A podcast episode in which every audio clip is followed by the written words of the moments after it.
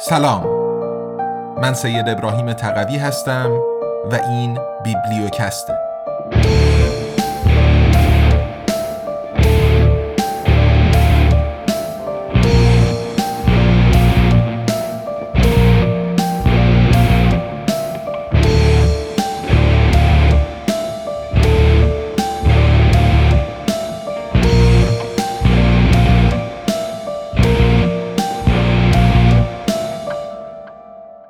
تاریخ اختلاط ایرانیان و ترکان.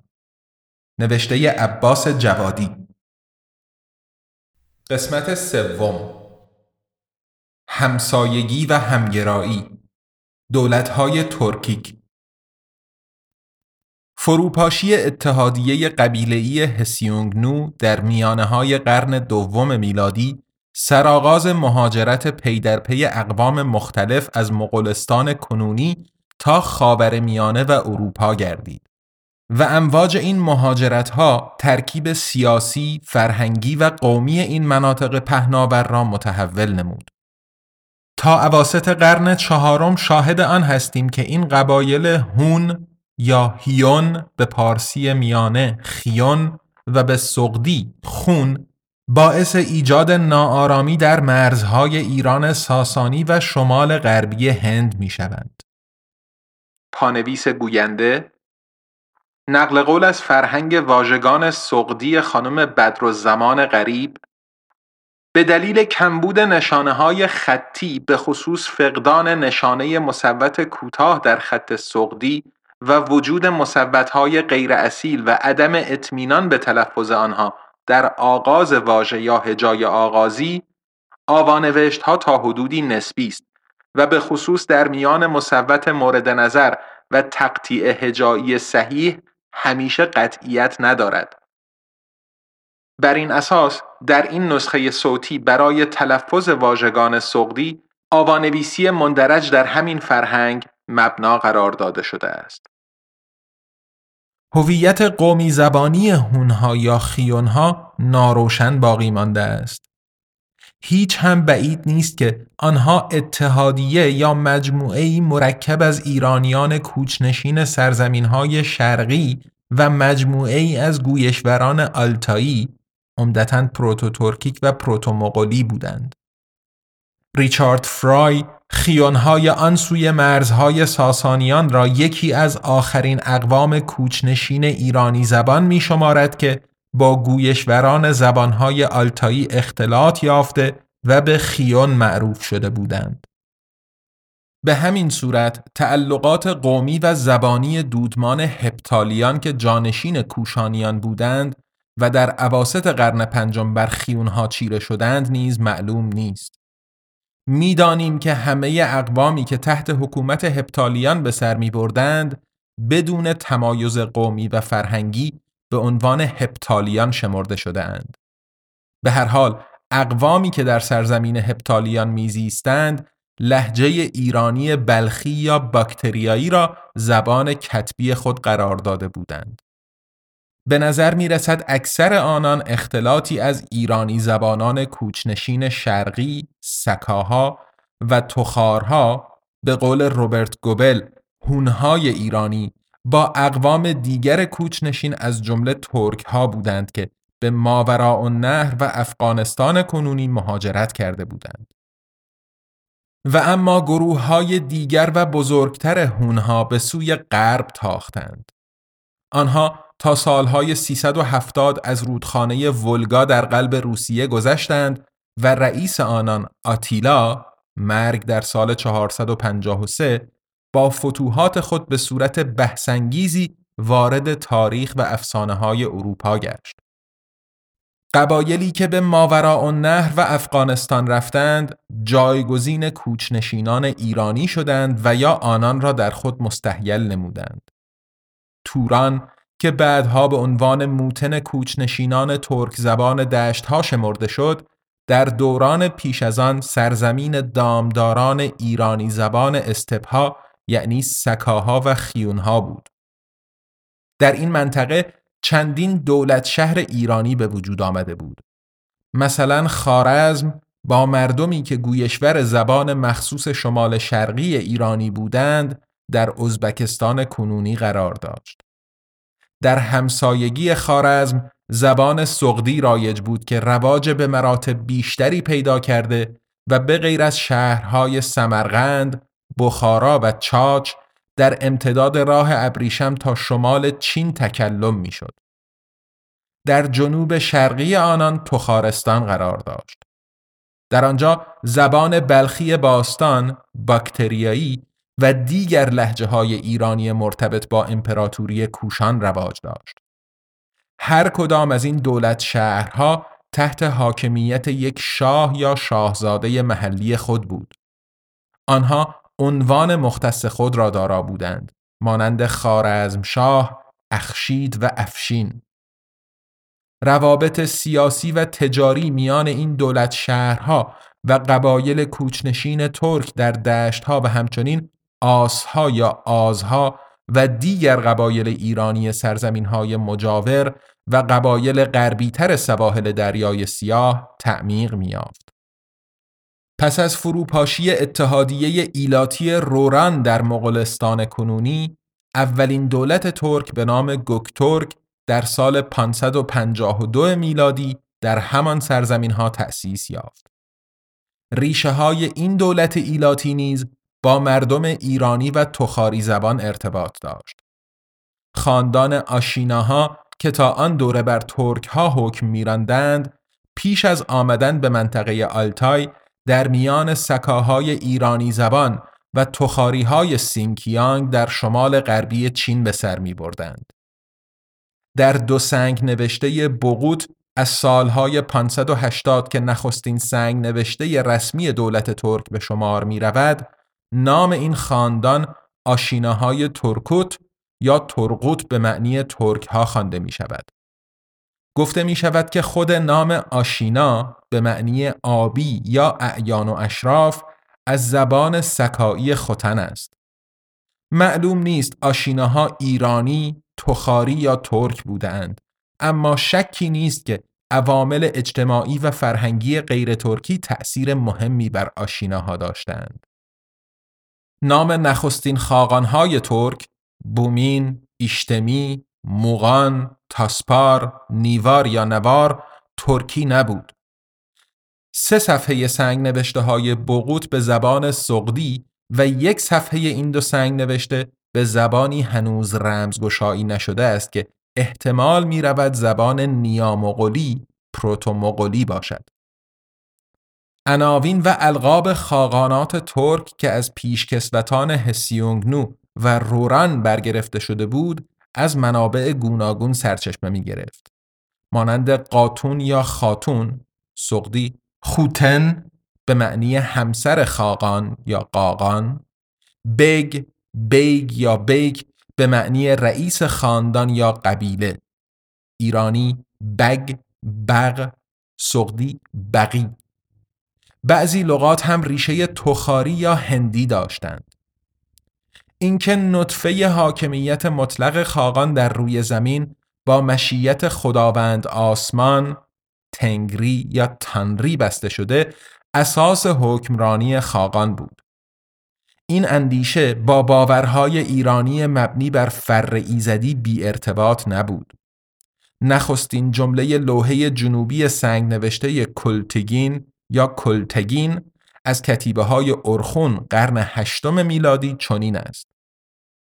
من بیلگ خاقان ترک همانند خداوند آسمان از خداوند آسمان زاده شدم. و همچنین من با خواست خداوند آسمان و از آنجا که خود دارای نیکبختی الهی بودم خاقان شدم. کلتیگین برادر کوچک بیلگ قاقان چهارمین خاقان دولت دوم ترک بود. پانویس در اینجا اصل تعبیر گکترکی قط نیکبختی الهی ترجمه شده که به تعبیر اوستایی فر یا فره بسیار نزدیک است. بگذارید در اینجا نگاه کوتاهی به سنگ نوشته های دوره نخستین دولت های ترک در آسیای میانه داشته باشیم. در سال 552 نخستین دولت ترک گوک ترک در مغولستان تأسیس یافت. اما این دولت که اتحادیه‌ای مرکب از قبایل غالبا ترک زبان بود، بعد از سی سال تحت فشار چین و اختلافات داخلی در سال 581 به دو قسمت شرقی و غربی تقسیم گردید. دومین خاقانات ترک 682 تا 744 موسوم به تورگش نیز که در قزاقستان و قرقیزستان تأسیس یافته و سپس به صفحاتی از ماوراء النهر و حتی افغانستان گسترش یافته بود در مقابل لشکریان اسلام و فشار قبایل ترک اویغور و قارلوق متلاشی شد. این دولتهای نخستین ترک مجموعاً حدود دویست سال بر سر قدرت بودند. از این دوره دهها سنگ نوشته بر جای مانده است. اکثر آنها در دو سه قرن اخیر در مغولستان و برخی دیگر در قزاقستان و قرقیزستان کنونی کشف شده اند. اغلب این سنگ نوشته ها رمزگشایی شده اند. متن این سنگ نوشته ها به زبان و خط سقدی، ترکی قدیم، چینی، براهمی و احتمالاً مغولی قدیم است. سنگ نوشته های ترکی این دوره نخستین آثار نوشتاری زبان ترکی به شمار می روند. در این حال بررسی همین لوحه های سنگی نیز نشان دهنده آن است که آغاز آشنایی، همسایگی و همگرایی ترک ها و ایرانی زبانان شرقی، سکاها، تخارها و متعاقبین ختنی، سقدی، خارزمی و بلخی آنان به چند قرن پیش از اسلام در سرزمین های آسیای میانه برمیگردد. وقتی که از سنگ نوشته های ترکی قدیم سخن می رود، منظور لوحه هایی حکاکی شده متعلق به صده های هفتم و هشتم میلادی هستند که از قرن نوزدهم به بعد در نزدیکی رود ارخون در مغولستان کشف شدهاند. جالب توجه است که نخستین سنگ نوشته رسمی دوره حکومت گوکتورک عبارت از دو لوحه سنگی بگوت به زبان سقدی است که احتمالاً مربوط به سالهای 580 یعنی 20 سی سال پس از تأسیس دولت گوکتورک می شود. هر دو سطح عمودی یکی از این لوحه ها به زبان و خط سقدی است. از دو سطح لوحه دوم یک سطح سقدی اما سطح دیگر به خط سقدی و زبانی است که هنوز رمزگشایی نشده و احتمال داده می شود که نیامغولی باشد. از دوره نخستین دولت ترک یعنی گوکتورک تا کنون سنگ نوشته ای به زبان ترکی کشف نشده است. نخستین سنگ نوشته های ترکی قدیم که تا کنون کشف و رمزگشایی شده اند مربوط به دومین خاقانات ترک یعنی دولت ترگش 682 تا 744 است. معروفترین این لوحه ها عبارتند از یک سنگ نوشته منصوب به بیلگقاقان پسر دوم ایلتریش بنیانگذار سلسله خاقانات دوم ترک و خاقان چهارم این سلسله. دو سنگ نوشته برادر بیلگ خاقان کلتگین از فرماندهان برجسته این دولت. و سه سنگ نوشته تونیوقوق پدرزن بیلگ خاقان و مشاور نزدیک او. زبان این سنگ نوشته ها ترکی قدیم و چینی است.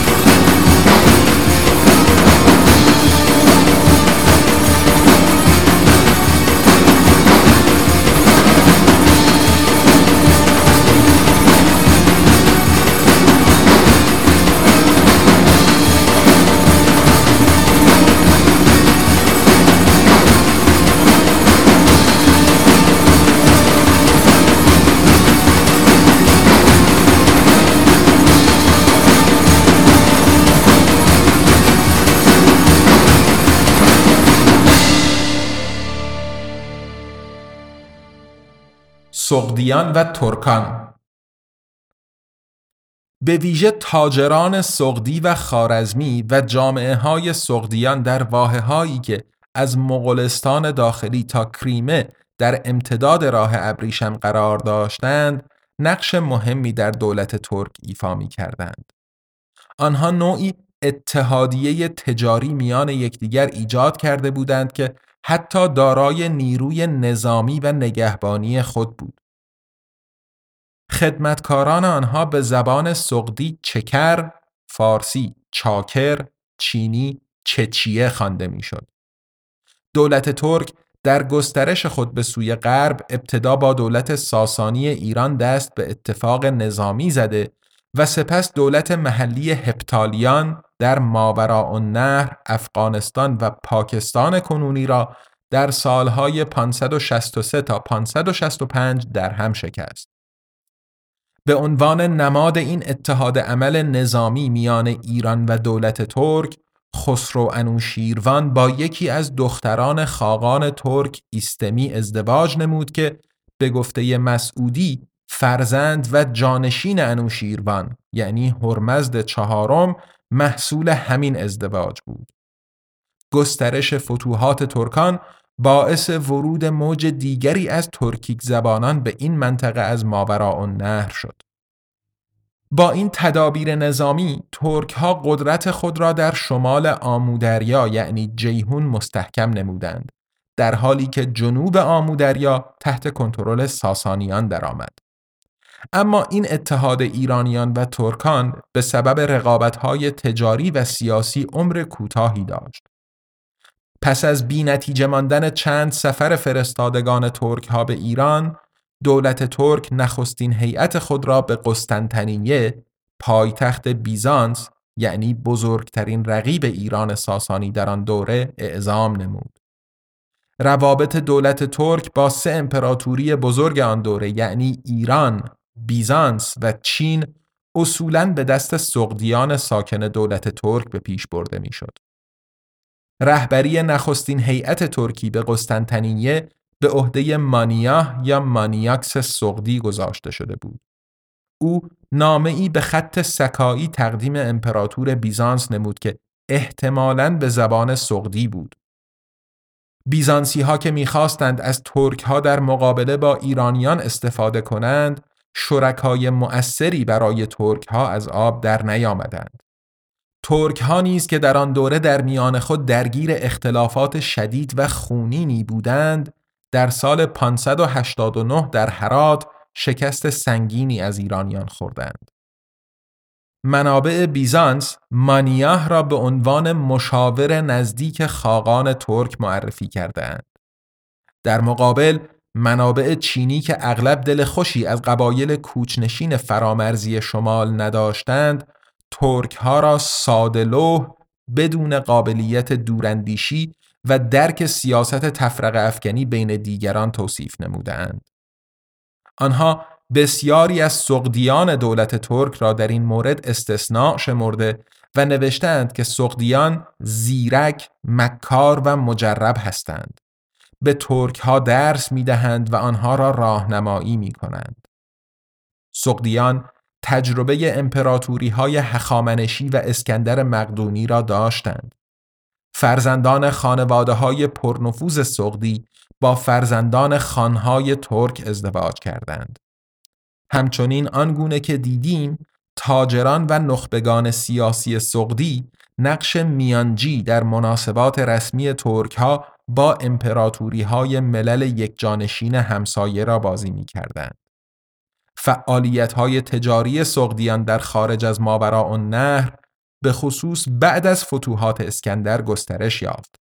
یعنی هنگامی که دولت گکتورک تشکیل شد، سقدیان دارای تجارب غنی در تجارت و سیاحت در سرزمین های همسایه شده بودند. به هر تقدیر، تاجران سقدی می توانستند از فتوحات ترک ها برای توسعه تجارت خود به خوبی استفاده کنند. از این جهت می توان گفت که سقدیان نیازمند قدرت نظامی ترک ها بودند و مثلا می توانستند از آن طریق چین را به باز کردن بیشتر مرزهای خود به کالاهای ماوراء النهر وادار کنند. از طرف دیگر ترک ها هم به تجربه، دانش و مهارت های اقتصادی و اداری سغدیان احتیاج داشتند.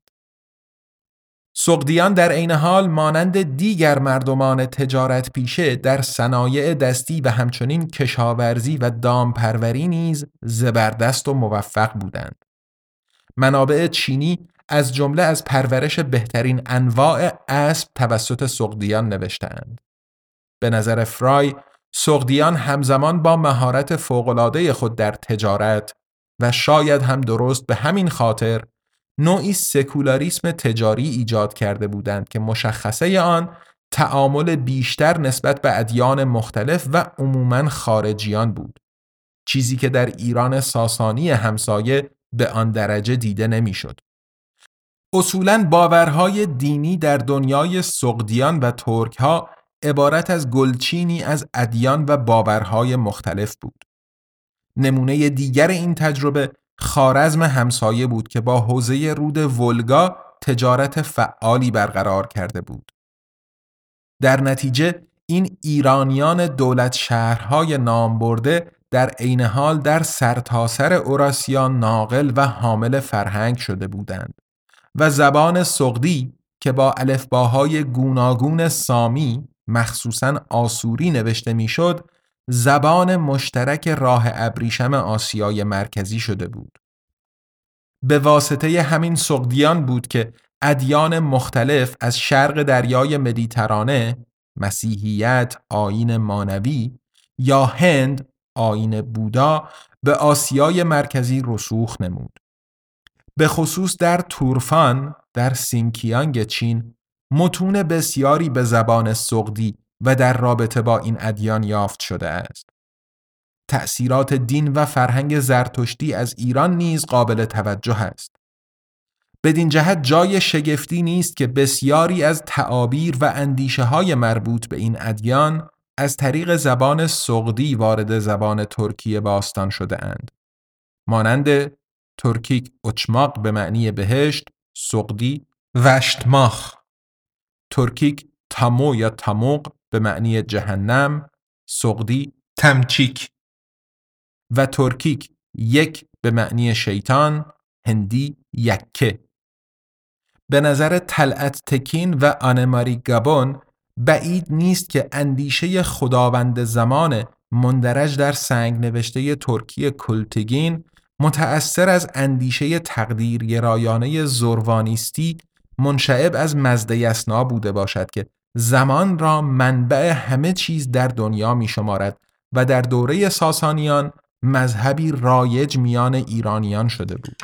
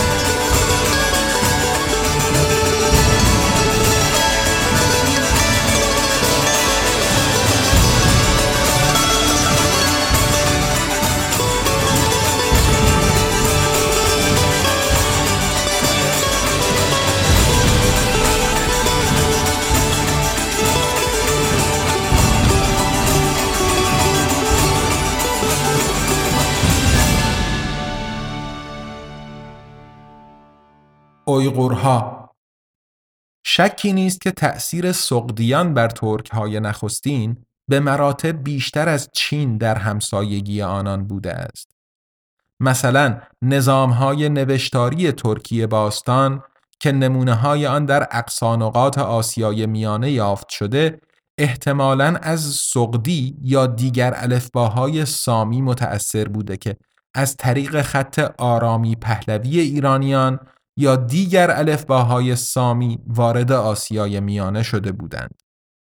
اما نفوذ عناصر زبانی سقدی از جمله واژگان به ترکی در دوره خاقانات اویغورها 742 تا 840 حتی بیشتر از دوره نخستین دولت ترک یعنی گوکتورک ها بود.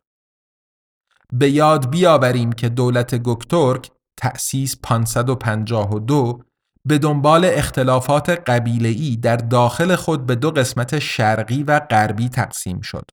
588 دولت ترکان شرقی اساساً ایالت سینکیانگ چین در سال 630 و دولت ترکان غربی اساساً مغولستان، قزاقستان و قرقیزستان کنونی در سال 657 از چین شکست خورد.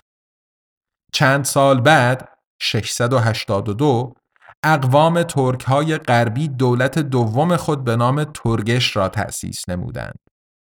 این دولت ابتدا از چین و سپس در مقابل حملات اعراب در ماوراء النهر و آسیای مرکزی 734 تا 744 شکست خورد. در سال 745 اویغورها که قومی ترک زبان بوده و غالبا یک جانشین شده بودند آخرین خاقان دولت ترک ترگش را به قتل رسانیده و خود جایگزین این دولت گشتند. اما سرزمین های این دولت اصولا در شرق قرار داشت و ترک های غربی در ماوراء نهر را در بر نمی گرفت. از آن به بعد اقوام ترک های غربی پراکنده گشتند. آنها تا صده های نهم تا یازدهم به اسلام گرویده و وارد جهان اسلام شدند. دولت اویغور جانشین دولت دوم ترک ترگش در مغولستان شد. این همزمان با فتوحات اسلام در آسیای میانه بود.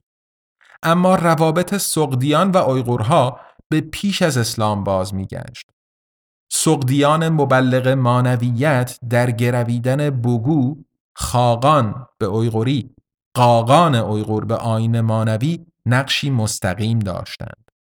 762 در اسناد اویغوری پیروان آین مانی نگاشکلر شنوندگان نامیده شده اند. در ادبیات مانوی سغدی نیوشک معنی شنونده داشت. شنونده ای که به پیشرو و استاد دینی خود که سارت نامیده می‌شد گوش فرامیداد و از او پیروی می نمود. تعبیر سارت از لفظ سارتا در زبان سانسکریت می آید و معنی تاجر می دهد. سارت ها قشری از سقدیان بودند که در میان اویغورها بیش از هر گروه دیگر آین مانوی را تبلیغ می کردند. تعبیر اویغوری دیندارلر، سقدی، دیندر، فارسی، دیندار به آن دسته از مؤمنان مانوی گفته می‌شد که در امتداد راه ابریشم ساکن شده و متون دینی خود را به زبانهای گوناگون ترجمه می کردند. تأثیر مستقیمتر سقدی بر اویغوری در آن بود که اویغوری مانند ترکی دوره گکترک الفبای خود را از انواع گوناگون الفبای سقدی گرفته بود که ریشه آن هم به الفبای آرامی برمیگشت. نکته جالب دیگر این که همین الفبای اویغوری از آنها به مغولها و از مغولها به منچوها در شمال چین انتقال یافت. یک رشته لغات و اصطلاحات هم مستقیما از سغدی و برخی از راه ترکی به اویغوری وارد شده است. مانند اجون به معنی زندگی یا هستی، سغدی زن که بعدها در محیط اسلامی شکل دنیا را به خود گرفته است. بسیاری واژه نیز از سانسکریت و به واسطه سغدی وارد ترکی شده است. در حوزه زندگی شهری نیز می توان به نمونه واژه کند، سقدی، کنز به معنی شهر اشاره کرد. همه دولت‌های ایلاتی ترکی که بعدها در این منطقه بر سر کار آمدند از متخصصین و کارشناسان شهرهای جوامع یک جانشین دور و نزدیک استفاده نمودند. از آن جمله بودند افراد و گروه هایی که در حوزه های فرهنگ و تجارت، اداره دولت و جمعآوری مالیات کار می کردند و همچنین مترجمان و دانشمندان که برای مردمان کوچنشین اهمیت بسیاری داشتند. هم سقدیان و هم بعدها دیگر ایرانیان در دولتهای ترک تباری که در ماوراء نهر و خاور میانه بر سر کار آمدند نقش بسیار مهمی در اداره دولت، تجارت و امور علمی و فرهنگی بر عهده داشتند. در سرزمین های ایرانی قشر بزرگی با تجربه و سنت دبیران و وزیران، دانشمندان و ادیبان دوره ساسانی باقی مانده بود که به خصوص از دوره عباسیان به بعد تا دوره غزنویان و سلجوقیان با موفقیتی چشمگیر به کار خود ادامه می‌دادند. این سنت به همان ترتیب به دولتهای ترکی در شبه قاره هند هم منتقل گردید. دولت اویغور در عواست قرن نهم از طرف چین و اقوام رقیب ترک تضعیف و سرانجام سرنگون گردید. در نتیجه انبوهی از اویغورها به مناطقی از ایالت کانسو و سینکیانگ در شمال غرب چین، خوتن، تورفان، ارومچی، کاشقر که تا آن دوره غالبا موتن سکاها و تخاری زبانان بود مهاجرت کردند. از همین دوره به بعد بود که زبان نخست اغلب مردم این سرزمین ها لحجه های مختلف ترکی شد. در حالی که سقدیان در شکل دادن به فرهنگ اویغوری نقش مهمی ایفا می کردند، موتن اصلی سقدیان یعنی سمرقند، بخارا، چاچ و استرفشنه استرفشن در تاجیکستان کنونی با حملات و فتوحات نیروی جدیدی از خراسان روبرو شد. اسلام این دین جدید می‌رفت تا تمامی چهره و خمیره آسیای مرکزی را متحول کند. در پی فروپاشی دولت پهناور ساسانی در سال 651 اعراب به آن سوی خراسان رو آوردند. در سالهای 670 و 680 حمله های اعراب فزونی یافت. در نتیجه حاکمان محلی ماوراء النهر ناچار به عهد قراردادهای تسلیم یا صلح با اعراب همراه با پرداخت خراج شدند. فتح کامل سرزمین های آن سوی جیهون، آمودریا مدتی به خاطر اختلافات خونین قبیله‌ای در داخل خلافت امویان به تأخیر افتاد. در سال 705 فشار لشکریان اسلام بر ماوراء النهر از سر گرفته شد.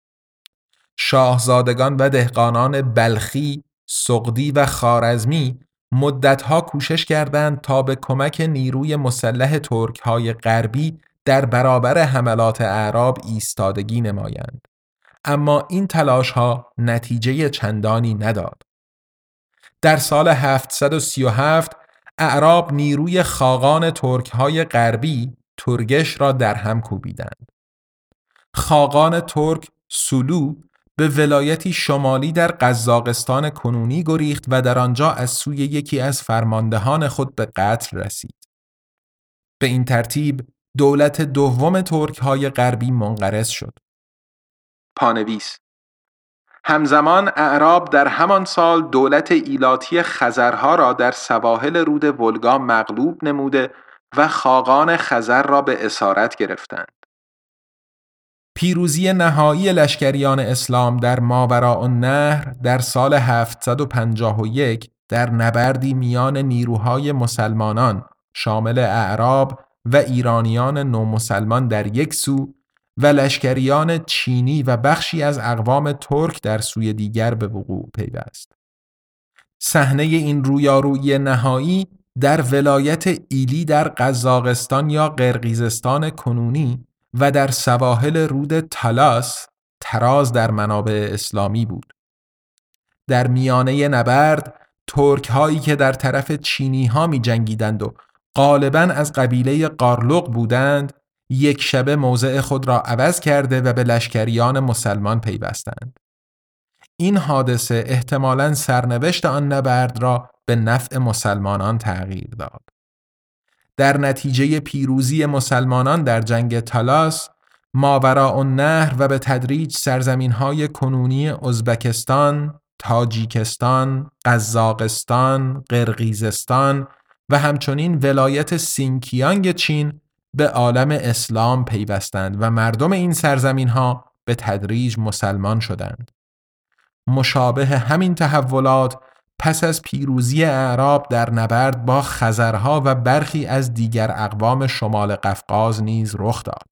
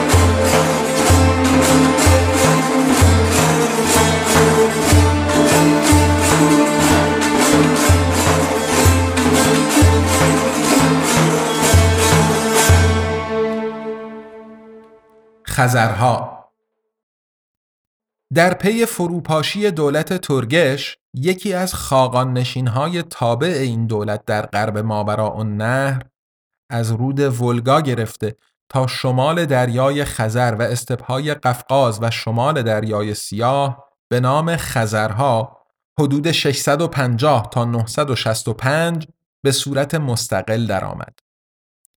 تماس دولت خزر با جهان اسلام اساساً از طریق خارزم و ایران بود. این دولت نیز مانند اغلب دولت‌های ایلاتی دارای جمعیتی مختلط با زبانهای گوناگون بود.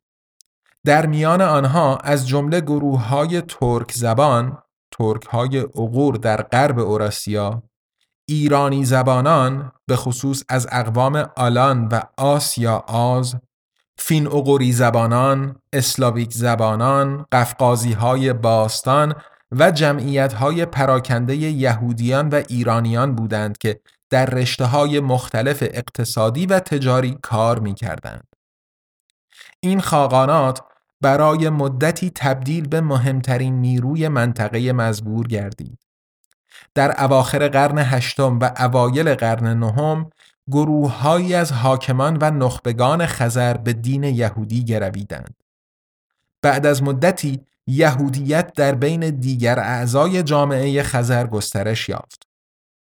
اسلام و مسیحیت نیز در شهرهای خزر رواج داشت.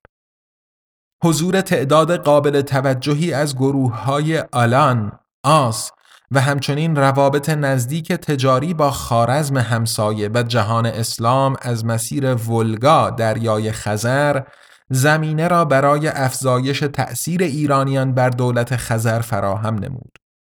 این را به ویژه می توان در نامهای اشخاص دید.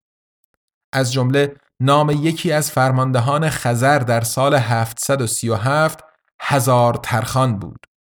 نکته مهم دیگر این که حاکمان خزر در دوره اعتلای این دودمان برعکس اغلب خاننشین های دیگر لشکری نسبتا حرفه‌ای داشتند و به سربازان خود حقوق می پرداختند. نام این لشکر نیز در زبان آنها ارس عربی الارسه بود. به احتمال قوی ریشه این نام طوری که در منابع قدیم آمده آورسی یا آورشا است. سربازان این لشکر از میان مهاجران مسلمان خارزمی تشکیل می شدند که به سرزمین خزر آمده بودند. حتی وزیران خانهای خزر نیز غالبا از میان این جماعت انتخاب می شد. تا اواخر قرن هشتم و اوایل قرن نهم میلادی ماورا و نهر ایرانی زبان یعنی ترکمنستان، ازبکستان و تاجیکستان کنونی بخشی از جهان اسلام شده بود.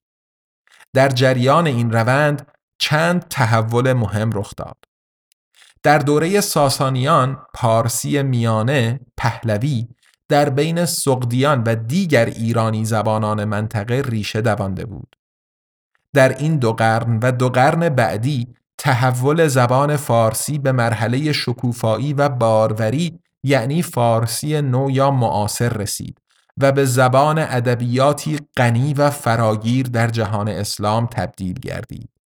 زبانی که از کاشقر چین و سواحل رود سند تا قفقاز و عراق و آناتولی زبان مشترک و کتبی انبوه بزرگی از مردم صرف نظر از تعلقات قومی و زبانی آنان شمرده می‌شد. در این دوره است که شاهد شکوفایی ادبیات فارسی معاصر با چهرههایی نظیر رودکی، دقیقی و البته فردوسی، ناصر خسرو و دانشمندانی چون ابو علی سینا و ابو ریحان بیرونی می‌شویم. چهار تحول جالب و مهم دیگر در رابطه با تحول زبان در سرزمین های ایرانی زبان را نباید ناگفته گذاشت. یکم توسعه و تحکیم فارسی نو یعنی اساساً فارسی کتبی و ادبی کنونی به جای لحجه های محلی پهلوی در نجد ایران. دوم پسرفت و به تدریج از کاربرد روزمره ناپدید شدن زبانهای ایرانی شرقی، بلخی باستان، خارزمی و سقدی و جایگزین شدن فارسی نو به جای این زبانها.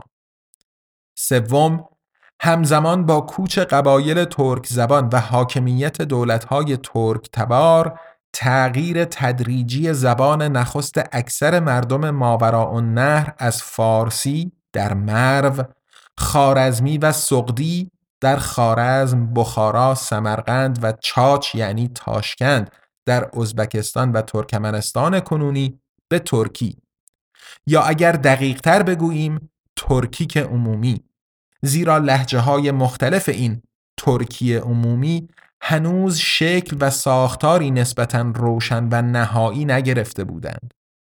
نکته مهم چهارم نیز اینکه بخشی از مردم سقدی زبان ماوراء النهر در تاجیکستان و جنوب ازبکستان کنونی، سمرقند و بخارا در عین همسایگی و همگرایی با ترکی زبانان جدید که چند قرن بعد نام ازبک گرفتند ترکی زبان نشدند اما به تدریج فارسی زبان شدند در حالی که زبان پیشین آنان یعنی سقدی به تدریج از دایره کاربرد روزانه و طبعا کتبی و ادبی خارج می‌شد. در رابطه با همین تحولات است که نام قومی تاجیک و نام زبان تاجیکی یا فارسی تاجیکی رایج شده است. در اوایل اسلام ایرانیان بومی ماوراء النهر، سقد، خارزم و تاشکند و همچنین فرغانه که ترکان در آنجا نفوذ داشتند به دیگر ایرانیانی که مسلمان شده بودند به جای مسلمان گاه عرب هم می گفتند. تبری درباره قطع موقتی جزیه مالیات اضافی که از غیر مسلمانان اخذ می شد از نو مسلمانان ایرانی می نویسد که دهقانان بخارا پیش اشرس حاکم خراسان آمدند و گفتند خراج از که می‌گیری که همه کسان عرب شده اند. علت شکایت دهقانان ایرانی آن بود که با متوقف کردن اخذ جزیه مقدار کل مالیاتی که دهقانان مسئول جمعآوری و تحویل آن به اعراب بودند کم می‌شد و دهقانان در نزد اعراب مسئول و پاسخگوی این کمبود بودند. این در دوره امویان و زمانی اتفاق افتاد که هنوز اکثریت مردم ماوراء النهر مسلمان نشده بودند.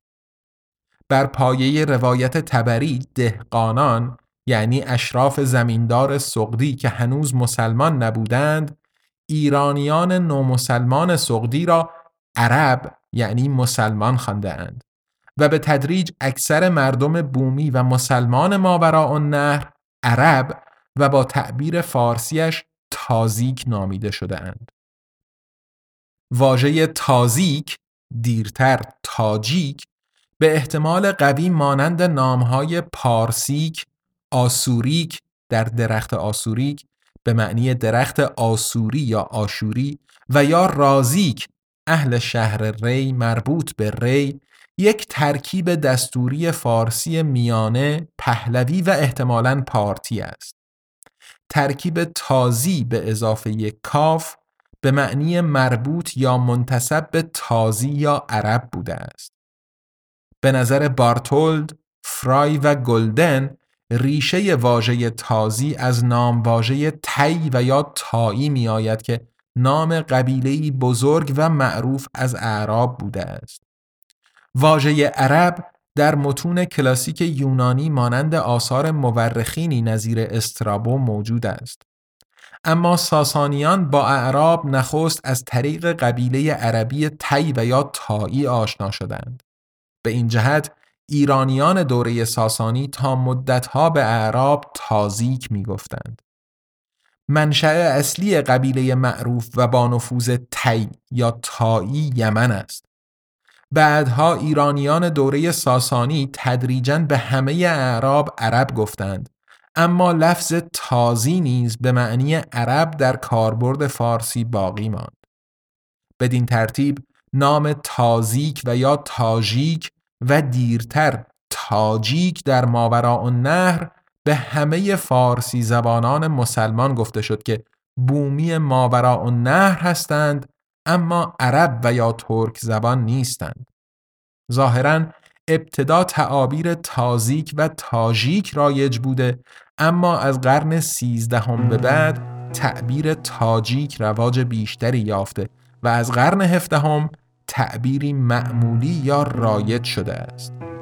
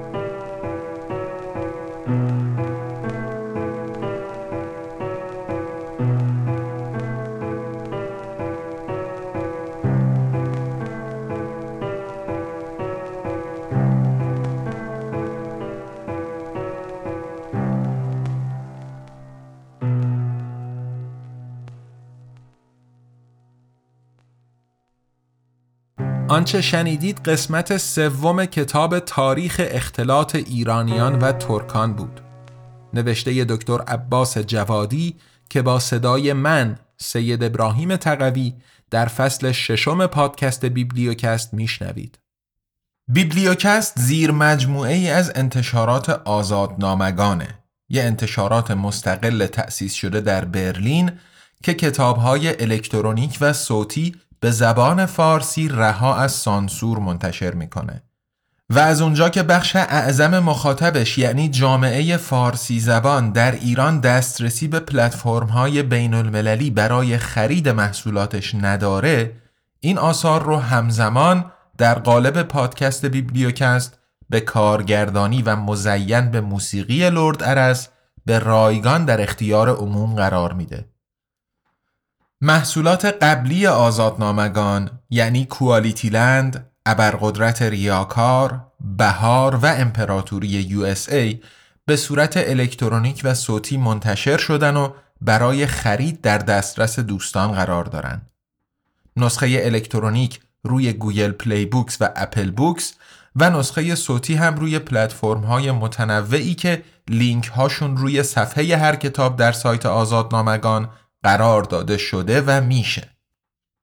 کتاب مبانی مبارزه خشونت پرهیز هم که متفاوت از باقی محصولات صرفا در قالب پادکست ارائه شده علاوه بر اپهای پادگیر برای دانلود در کانال تلگرام آزادنامگان هم در دسترس دوستان هست. از کتاب تاریخ اختلاط ایرانیان و ترکان هم آزادنامگان فقط نسخه صوتی رو منتشر می‌کنه که به محض تکمیل و آماده شدن برای فروش روی پلتفرم های بین المللی عرضه خواهد شد و خبر انتشارش رو می‌تونید از اینستاگرام، توییتر یا کانال تلگرام آزادنامگان دریافت بفرمایید. همونطور که عرض کردم آزادنامگان یه انتشارات مستقله که با هدف تقویت آزادی بیان و مبارزه با سانسور راه اندازی شده و ادامه پیدا کردن کارش در گروه همراهی و حمایت شماست. شما می‌تونین با دنبال کردن آزادنامگان در شبکه های اجتماعی منتقل کردن نظرات، انتقادات و پیشنهاداتتون و همینطور معرفی ما به دوستان و آشنایانتون به همون در مسیری که پیش گرفتیم کمک کنین. برای حمایت مالی از آزادنامگان هم می‌تونین غیر از خرید محصولاتش از لینک های هامی باش یا پیپال که در توضیحات پادکست قرار داده شدن استفاده بفرمایید. در فصل ششم بیبلیوکست ما با هفته یک قسمت پنج شنبه هر هفته رأس ساعت 18 به وقت ایران در خدمتتون هستیم. با ما همراه باشین از خود و اطرافیانتون مراقبت کنین آزاد بیاندیشین و آزاد سخن بگین تا قسمت بعدی بیبلیوکست ارادتمند تقوی.